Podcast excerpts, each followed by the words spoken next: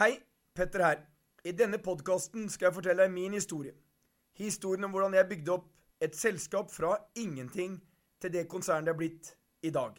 Kalt Strawberry. Det har vært mange oppturer, og jeg har også hatt mine nedturer. Jeg håper at min erfaring kan hjelpe deg å nå din drøm. Takk for at du hører på meg.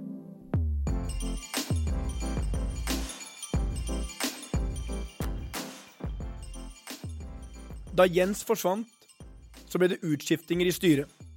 Et av de nye styremedlemmene ble Stein Erik Hagen. Jeg visste, som resten av Norge, hvem han var. Fra å starte som butikksjef for farens fire dagligvarebutikker, bygget Stein Erik opp en av Norges første og største lavpriskjeder, Rimi, og ble en av de største maktfaktorene i norsk varehandel.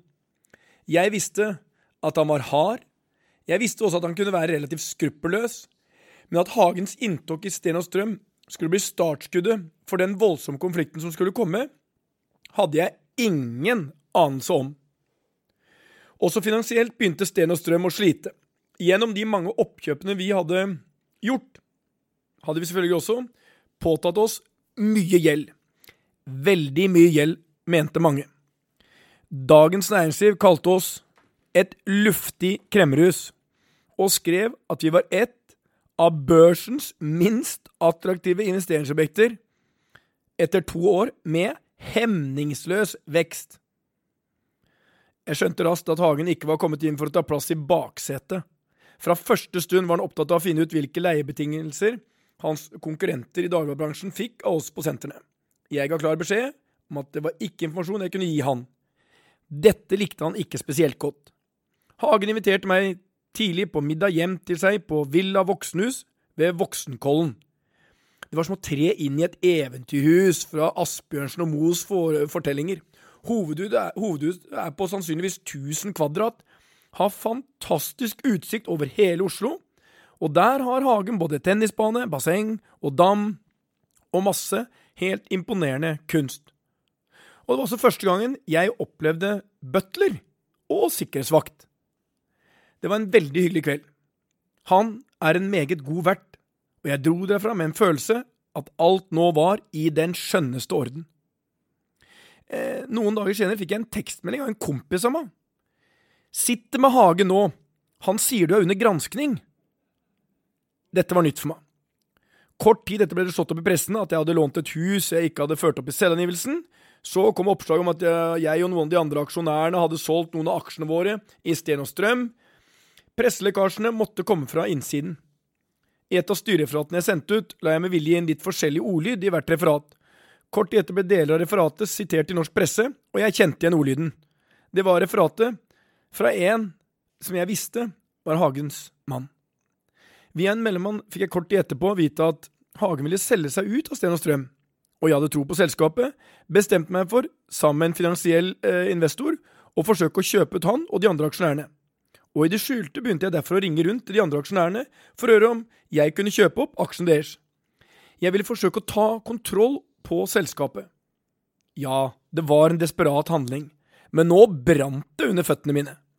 Samtidig økte presset på meg for å få ned gjelda. Jeg måtte gjøre noe. Planen min var å selge unna en del av kjøpesenterbygningene vi eide, til Uni Storebrand, men fortsette å beholde driften av sentrene i Sten og Strøm, slik at vi beholdt vår markedsposisjon.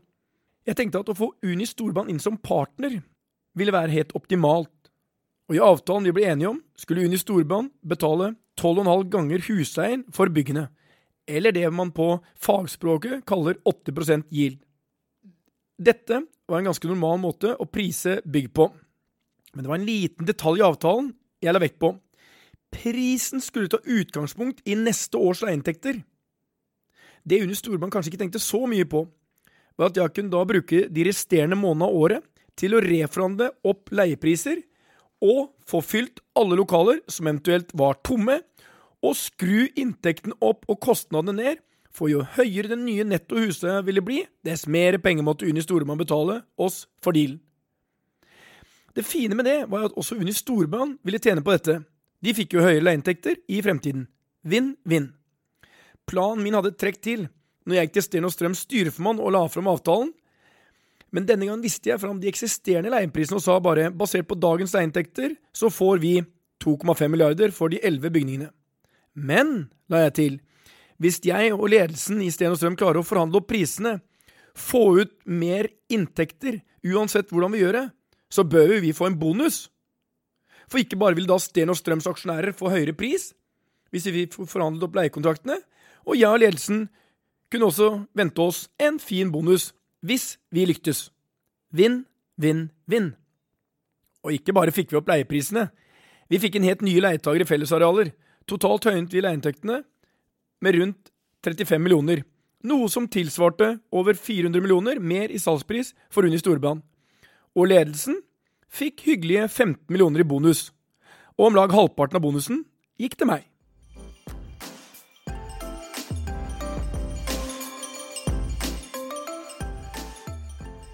En som ikke syntes dette var helt grei måte å drive forretningen på, var Stein Erik Hagen.